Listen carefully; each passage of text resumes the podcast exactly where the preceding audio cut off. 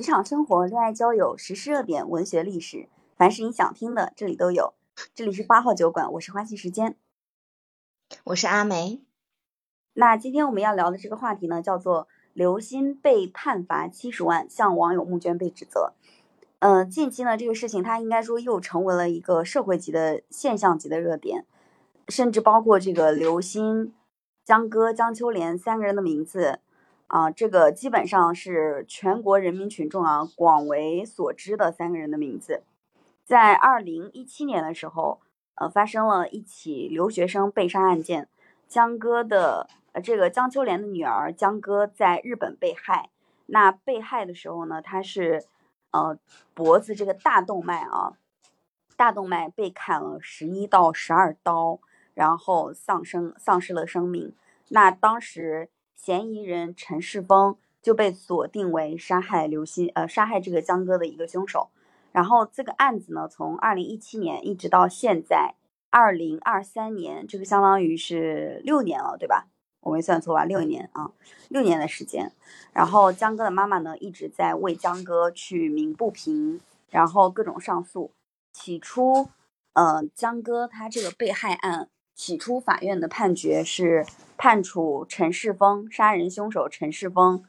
无罪释放啊。原因是因为一开始的时候各方面的证据不足，再加上陈世峰他的律师他找到了非常多的方式方法来为陈世峰去辩解。那后来呢？经过法院的查证，然后以及邻居的作证，陈世峰还是被认定为杀害江哥的凶手。那陈世峰被判罚之后，被判判处了死刑之后，江哥的妈妈江秋莲就开始把这个矛头，应该说是瞄准了当时呃没有及时解救江哥的刘鑫。刘鑫呢是这个案子当中，呃江哥他在外被陈世峰杀害的过程当中。呃，刘鑫应该说他算是一个旁观者啊，算是一个大家所认定的冷血的旁观者，没有及时的帮助江哥。那近期呢，江秋莲的呃江哥的妈妈江秋莲就一直在向法院诉讼，要求法院对刘鑫进行一定的惩处。那最终在今年的一月份，这个案子算是判完了啊。然后判完最终的结果是什么呢？是刘鑫。被判罚七十万，刘鑫被判罚七十万这个事情发生之后，刘鑫开始了向网友募捐啊，向网友募捐，这个说法也是非常的楚楚可怜，然后闻让人觉得闻者伤心啊。刘鑫大致意思就是说自己这七十万，首先自己是还不了的，因为他现在基本上算是没有办法去工作，然后也很难找到工作的一个状态。所以这七十万还不了，那就请求网友来帮助他去还款，还这个七十万。那确确实实也有一部分的网友去帮助刘鑫，然后给刘鑫捐款啊。这件事情发生之后呢，就引起了网友的大量的指责，因为绝大部分的网友都认为江哥这件事情，就是江哥被害这件事情，刘鑫是占有极大部分的责任的啊。那竟然有人是刘鑫的粉丝，还向刘鑫去捐款，这个事情让人觉得非常的匪夷所思。所以今天我们就来聊一聊这个事情。刘鑫被判罚七十万，向网友募捐被指责。嗯，这个事情阿梅是有了解过吗？这个事情整整体的一个舆论环境好像就一直都挺受关注的啊，因为呃。可能是因为这个当事的双方一直有在网络上发声，然后当时这个案件发生的时候，因为也是国外留学生的这个呃一个案件嘛，所以当时媒体挺受关注的。但是我们也想到，过了六年了，这么久了，好像这个呃后续的这些事情还一直有在被关注，不太不太符合这个互联网没有记忆的这个定律。嗯，对对对，这件这件事情几乎是出任何的一个小新闻，都会让网友激起千层浪。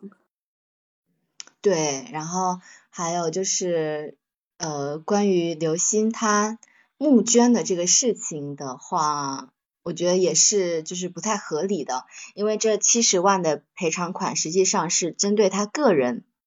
的一个民事诉讼的结果嘛，对吧？既然法院判了由你个人来承担这个成果，呃，这个后果，那呃，就是说明说，就是还有人提问说，是不是说刘鑫的父母可以帮他还？那原则从法律上的角度来说，这个他的父母是没有责任帮他还这个东西的，因为他毕竟也是一个成年人了嘛，所以他发起向网友募捐，不管是怎么样一个形式的感觉都不太合理。嗯，对，嗯，而且他这个募捐的行为本身其实是违，呃，应该说是违法的，因为我们国家其实并没有，并没有非常相关的就成熟的成文来规定个人可以去募捐啊。我们国家其实在这方面是有一些，应该说算是有一些限制的，就是募捐基本上在法律上，就个人募捐在法律上处于一个比较尴尬的位置，然后。在一九九九年的时候，我们的《中华人民共和国公益事业的捐赠法》，它就非常明确的规定了，只有依法成立的这种公益性的社团团体，然后或者说是公益性的非盈利的这种事业单位，才可以接受捐款。因为临时性自己发起的这种个人性的募捐，非常容易被认为是一种诈骗的行为啊，他没有办法去证明自己的募捐存在一定的合理性。而经过国家认可的这种非盈利性的公益组织，它本身其实已经经过了重重关卡的审核，所以我们常常会看到有人他要去募捐，他往往是通过水滴筹啊这样的方式，或者其他的一些呃筹资的这种组织来发起一个募捐的行为。所以刘鑫他本人发起募捐这件事情本身在法律上是站不住脚的。所以当时他发起这个事情之后呢，微博就把他的这条信息给封禁了，他这个募捐的窗口就进不去了啊。嗯，对，但是呃，实际上这个事情所引发的所有的这个舆论的这个纠纷还是挺匪夷所思、匪夷所思的，好像，因为呃，大部分的。就是大部分的一个网友嘛，几乎都是站在这个江歌妈妈，就是江秋莲这一边。嗯嗯呃，网友站在江秋莲的这边，呃，就是他也有一个历史背景，就是一开始的时候呢，其实，嗯，大家并没有完全的认定说刘鑫他在这件事情当中是一个罪魁祸首。或者说是一个十恶不赦的人，但是一开始的时候呢，法律在判决这件事情的时候发生了一个问题，就当时，呃，陈世峰就是杀害江秋莲的凶手陈世峰，陈世峰呢，他的律师帮陈世峰去进行辩解的过程当中有几个争论的点啊，一个是导致江歌惨死的刀是从哪儿来的，然后当时的辩方律师称刀是由屋内的刘鑫递给了江歌。然后陈世峰属于是自卫啊，自卫过度杀人。然后呢，第二个是陈世峰他是否是蓄意杀人？当时的辩方律师就说，陈世峰他杀死江歌之后呢，换衣服，并不是蓄意杀人来去做毁灭证据的准备，而是刚好要带去这个衣服到洗衣店里面。然后包括导致江歌死亡的致命一刀是何时发生的？当时的辩方律师说，陈世峰是在。自卫的过程当中，混乱中砍到了江哥的颈动脉，然后，呃，砍到之后呢，后面的九刀，因为他一共是砍了十一二刀嘛，然后第两刀两两刀三刀的样子就已经砍中了江哥的颈动脉，那后面的九刀是因为不想增加家庭负担，索性就加了几刀，确认江哥毙命，然后这三件问题直接就导致了陈世峰他的量刑，呃，他不是以谋杀来量刑的。他是以自卫杀人而量了一个非死刑罪，那这个判决下来之后，江哥的妈妈她是坚决不同意的。当时他在法庭上嚎哭啊，因为嗯，特别是法庭上还放了江哥砍了十一二刀的那个惨死的声音，江哥的妈妈情绪非常激动，她坚定的认为陈世峰一定是属于杀人谋杀，而法院的判决是把陈世峰判为了自卫杀人。所以当时江哥的妈妈，她就多方求助刘鑫，希望刘鑫能够出庭作证，来为自己的女儿去辩辩辩别啊辩解。那刘鑫他其实是在整个过程当中，他并没有露面，然后也没有去为江哥妈妈去作证。后来就是也不接江哥妈妈的电话啊，然后也不联系他。所以后来其实江哥的妈妈她是不得已的情况之下向媒体求助，由媒体来联系了刘鑫，才产生了大众所非常熟知的那场对谈，就是江哥妈妈跟刘鑫之间的对谈。江当时江哥妈妈满脸委屈，一边哭。一边请求刘鑫出庭作证，而刘鑫全程是，呃非常不耐烦且拒绝的态度。他认为自己在这件事情当中其实是不存在需要作证的必要性的啊。就因为这件事情，当时应该说是把刘鑫也推上了风口浪尖，网友普遍认为刘鑫应该以死谢罪。嗯，那个视频是，呃，好像是局面采访的一个。一个视频，然后我也我有当时也有看，然后我，嗯，看完了之后怎么说呢？就是，呃，就可以理解江哥妈妈那种非常着急的心情，因为她确实很想要为自己的女儿求一个公道嘛。然后，嗯，刘星在这件事情里面，我感觉他真的没有做对任何一件事情，特别是他在事后有对。呃，就是他包括他的家人对就是江秋莲的一些呃回复，或者是说发的这个信息都是很伤人的。嗯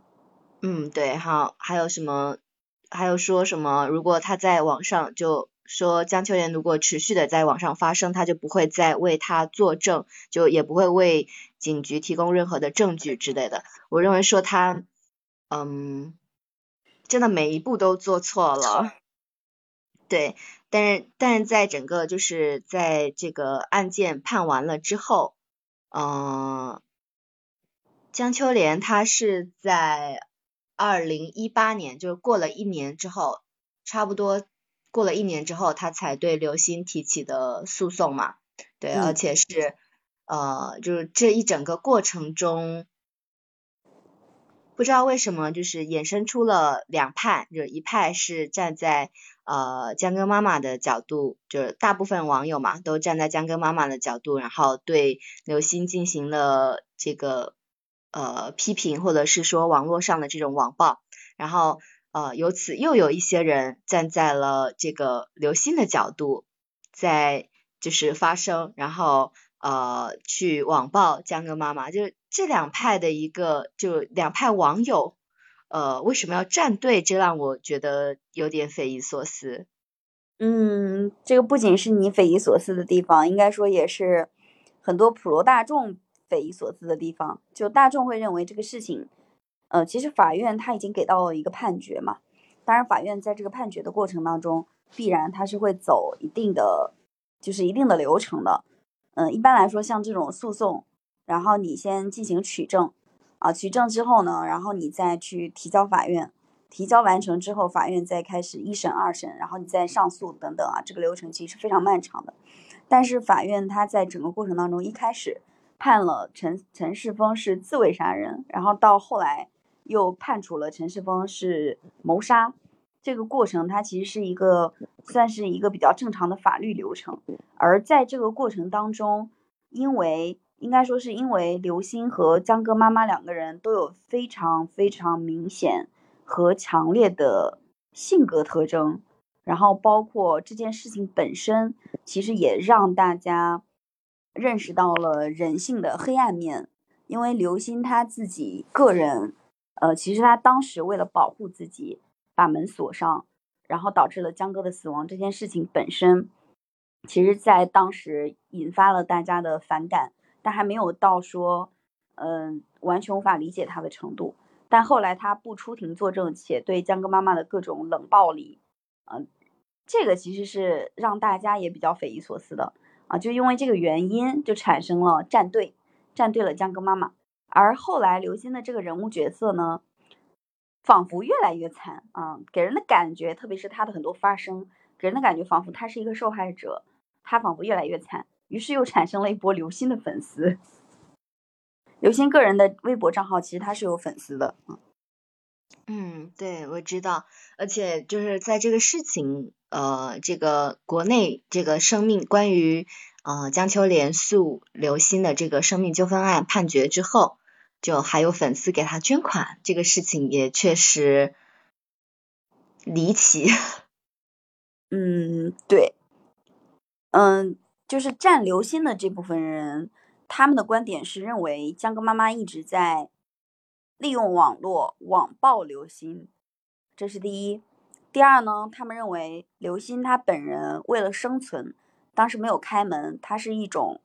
正常的自然现象。就他这个其实还说实话还是可以理解的啊。但是呢，他们认为江歌妈妈一直拉住这一点不放，然后导致毁掉了刘鑫整个的人生。因为刘鑫他其实约等于是社会性死亡了，他自己在他的公众账号上其实也曝光了很多。这件事情发生之后，给他带来的很多很多的一些恐吓、伤害，然后焦虑啊等等，呃，反而导致了一些部分人的同情。所以我当时看到一个一个博主，他这么说的，他说，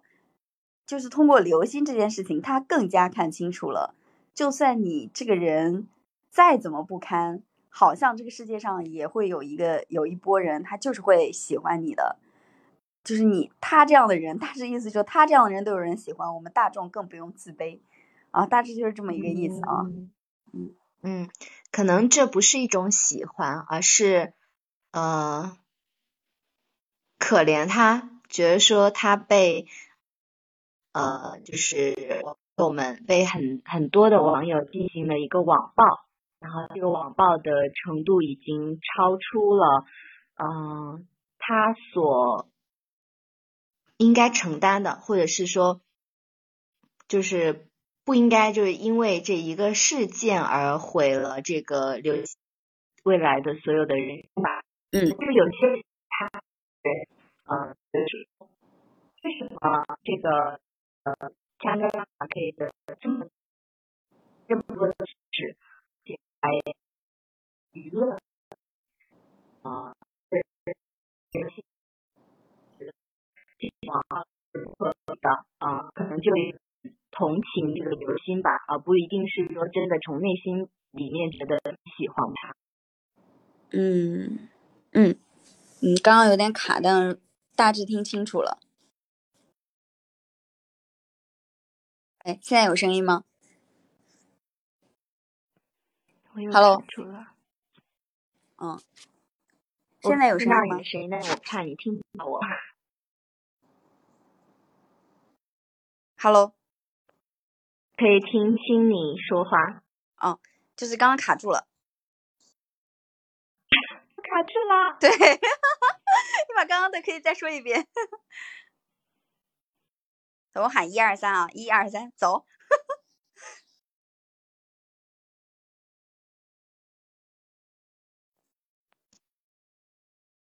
现在可以听见我说话吗？可以。啊。好的，我也是觉得说，嗯，有些刘星的所谓粉丝，他不一定是真的从内心里面喜欢刘星这个人，或者是说觉得他做的事情是对的，只是他们就很喜欢站在舆论的反方来表达自己的观点，然后显得自己好像是一个一世独立的清醒的个体一样。对，因为我本人在高中的这个。中二时期也很爱做一些反驳所有人的观点的事情，比如说很爱跟呃同学争论一些事情，然后呃就是通过这种方式来表现自己好像是一个特别的人一样，或者是说他们留心的这些呃粉丝们可能就觉得说他遭受的一些事情呃超出了他应该承担的一个责任。呃，他在这个事件里面，实际上他也是一个想保护自己的一个人，刘鑫。那他后来的这些行为，呃，从我从一个旁观者来说，他这些行为肯定是不合理的，就是没有一件事情他做对了。那有些人可能觉得说，呃，江哥妈妈就是引导了舆论来网暴刘星，这个事情也不对，对，可能有些人是这样的观念，所以就。呃，导致说刘星好像看起来也有一些粉丝的样子。嗯嗯，哎，那你比如说你作为一个大众观点的反对方，你会觉得很精神上很舒服吗？就是精神上的爽感有吗？嗯，以前中二的时候还可能真的有哦，就是就是很容易钻牛角尖，就是呃，比如说我在跟你争论一个事情，然后你的所有观点我都一定要反对，然后你的一些就是一定要抓住你的一些小细微的痛点进对你就是一直的进行一个反驳，对，嗯嗯，哎，这个确确实实有点像。就是每一次当一个人他特别特别的火爆，嗯，广受欢迎，比如说二零二二年的谷爱凌啊，然后包括之前我随便举点例子啊，以前在呃演演绎方面、演唱方面特别厉害的李健啊，总是在大众好评一片好评、百分百好评的过程当中，有几个人他仿佛有一种众人皆醉我独醒的感觉，跳出来说这个人也有毛病啊，那这个时候他就会。显得自己非常的与众不同，所以阿美丽是说，刘星的这帮簇拥者，他不一定是刘星的真实粉丝，他也可能只是一个想要展示自己的不同，然后展示自己跟大众其实是有不一样的地方的这些人，所以他不管是支持刘星也好，向刘星捐赠捐款也好，这些行为都只是为了佐证他个人。就是他个人是一个不同的人，而不一定是他真的支持刘星。嗯，是的，我觉得是这样。嗯嗯，但这件事情发生之后，就是刘星向网友募捐，还确确实实有人捐款。这件事情发生之后，其实还是让人惊掉下巴的啊！就是因为当时他这个捐款其实很快就被封了，那如果没有被封。很难说刘星他到底能募捐到多少钱，就是很难说他能募捐到多少钱。如果他真的募捐了一个比较高额的款项，这件事情本身它其实就带有很强的社会性的负面意义。说实话，就是就是如果刘鑫他都能募捐成功，然后平台也不对他做任何的惩处，这件事情本身其实会有一种负面引导，特别是很多年龄很小的小孩。他可能也会受到这件事情的影响，因为刘鑫他在这件事情当中，就像你说的，他没有任何一个点是让人觉得做对的地方。嗯，是的，这个事情引发这么高的舆论这个呃声讨，也可能也是因为呃刘星他又做又做了一步很奇怪的这一步，就是在网上发起众筹这件事情。啊，还好说平台在他筹到了好像两万多元的时候，把他给禁掉了嘛。然后呃，我看到很多人就说他这样的人都可以日入两万，就通过这个小文章来博取这个网友的可怜，然后以此来募捐。嗯，就觉得这样的事情还挺离谱的，而且呃，老实说，因为他是一个民事民事诉讼的一个结果，应该是针对他个人的。然后如果以后的这些，嗯，被判罚多少金额的人，他都是不是他们都可以通过这样的渠道、这样的方式来募捐、来发起筹款呢？所以这个事情真的不太合理。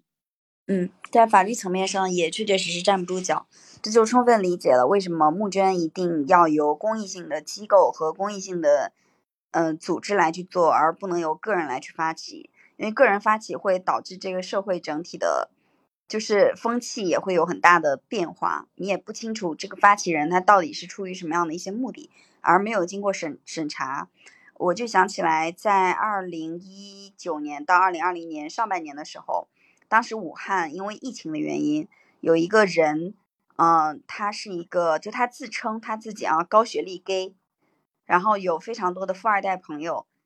然后他自己在武汉照顾。父母已经进入方舱的小孩，然后以及家里面没有人，然后就是只有只有自己的老人，他照顾老人和小孩，然后去让社会的各种各种各样的大 V 来给他去捐款。当时打出的口号是五千以下不收，就是五千以下不收。然后他又跟微博上的各位大 V 不知道用什么样的骗术的方式啊，取得了大家的信任，包括当时特别。火的这衣锦夜行的燕公子吧，我记得好像是也为他常常为他发声，然后甚至后来南方周末都采访了这个人，就南方周末的小编都采访了他，然后写了一篇他个人相关的专属报道，而这个报道也引发了更多的人向他捐款。结果后来被查证，这个人他人根本就没有在武汉啊，这个人他就完完全全是一个杜撰的、虚拟的，然后为了骗取钱财而来的一个人啊。嗯，是的。所以网上关于呃平台方关于这种打赏或者是这种募捐的一个机制跟审核，实际上还需要。呃，多加强这个审核的一个强度吧。嗯，现在老实说，网上发起的很多呃，比如说就不说这个什么病情的这种轻松筹啊、水滴筹啊之类的，我觉得我现在自己能看到的很多关于呃网上发起的这种募捐，还真的是不太清楚它的一个呃真实性有多高。嗯，因为就是大家就写一篇小作文。然后就说说说说一些这个呃自己有多惨之类的，然后就开始我就可以开始向网友进行一个募捐了。嗯，这种方式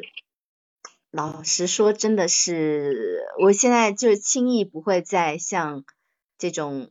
随意发起的这个募捐去进行一个捐款。嗯，我还是本着一种就是宁可帮错，不要。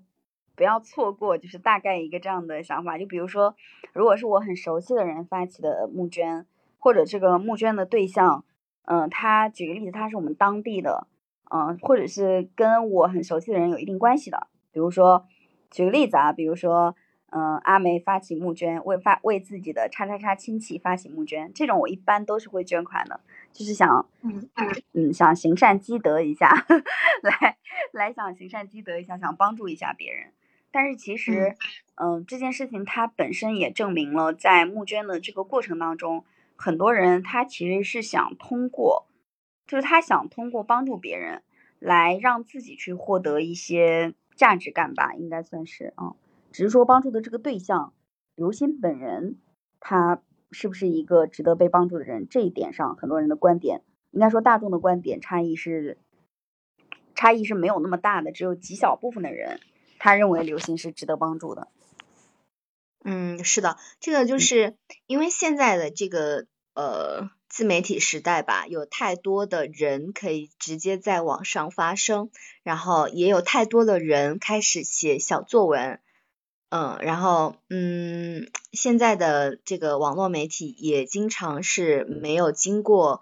呃大量的审核或者是印证之后，就把一些东西发出来。啊，因为我们有时候自己也会看到嘛，网上的一些媒体、官方媒体，他会转发一些这个，比如说某某呃什么人物啊，他很可怜啊，然后他在网上发起了这个募捐，然后请大家去帮助他。但是以后就是也许过一段时间，这个舆论就是这个事情又反转了。我觉得这样的事情也在现在也不是很少见了。对我还是有看过几起这样的案子的。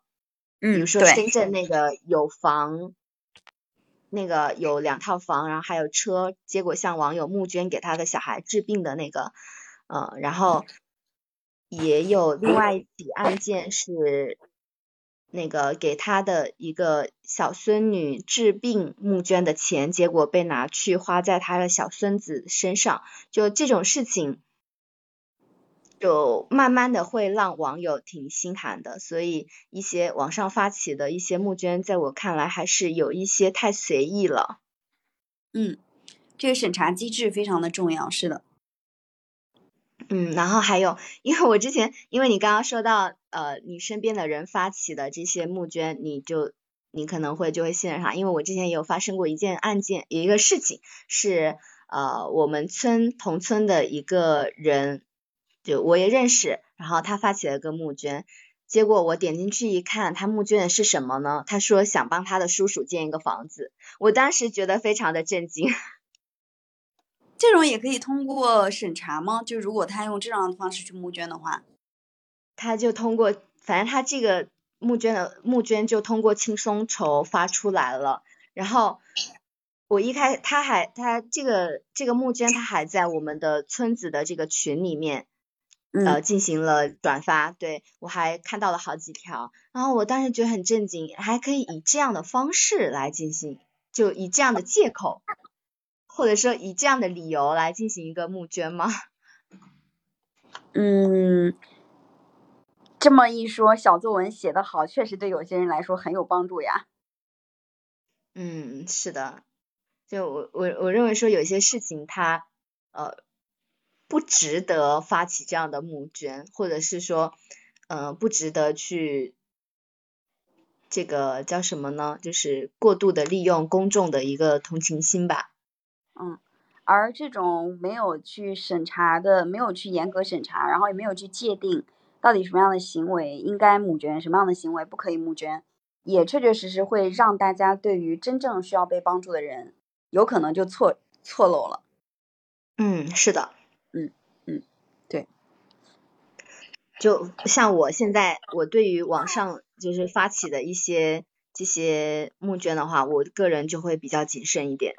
呃，我可能会，嗯，更愿意相信一些公益组织的这种，呃，有组织、有回馈、有公示的一些，呃，实际上的行动，嗯，而不会就是去相信说个人发起的，呃，除非是我身边的，因为我们。我们公司之前有发生的一个员工，他生重病了嘛？对，然后公司就发起这个呃捐款的行动，就像这种就是呃透明的、公开的这种，就我认为才是可信的。嗯嗯，然后刘星这种募捐行为哦，老实说，我也觉得他是给网上的募捐就是添了一笔黑料，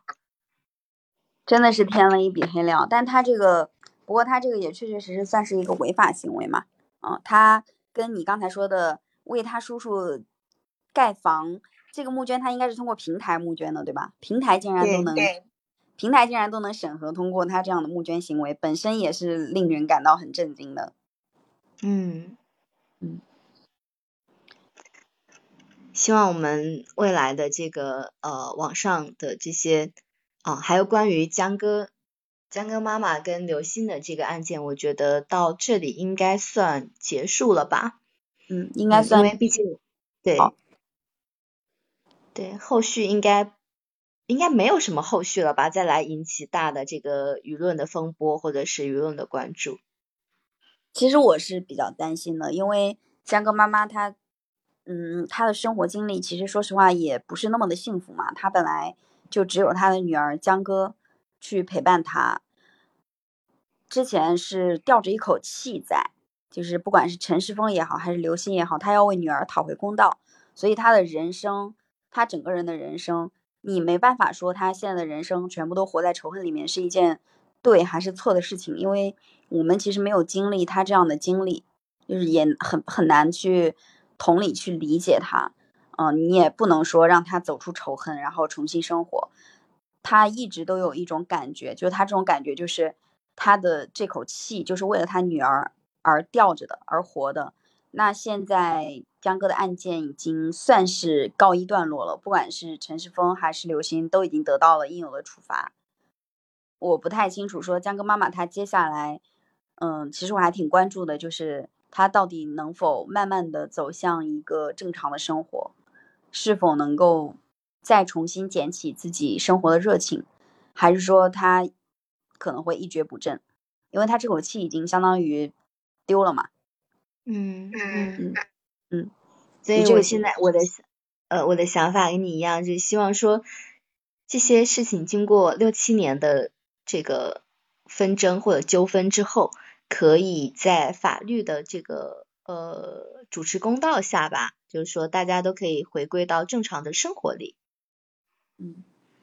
对，这个对于江哥妈妈来说，应该是很难很难的一件事情。就特别是看过他各种各样的采访，他整个人的精神状态，整个人的这种坚强的意志，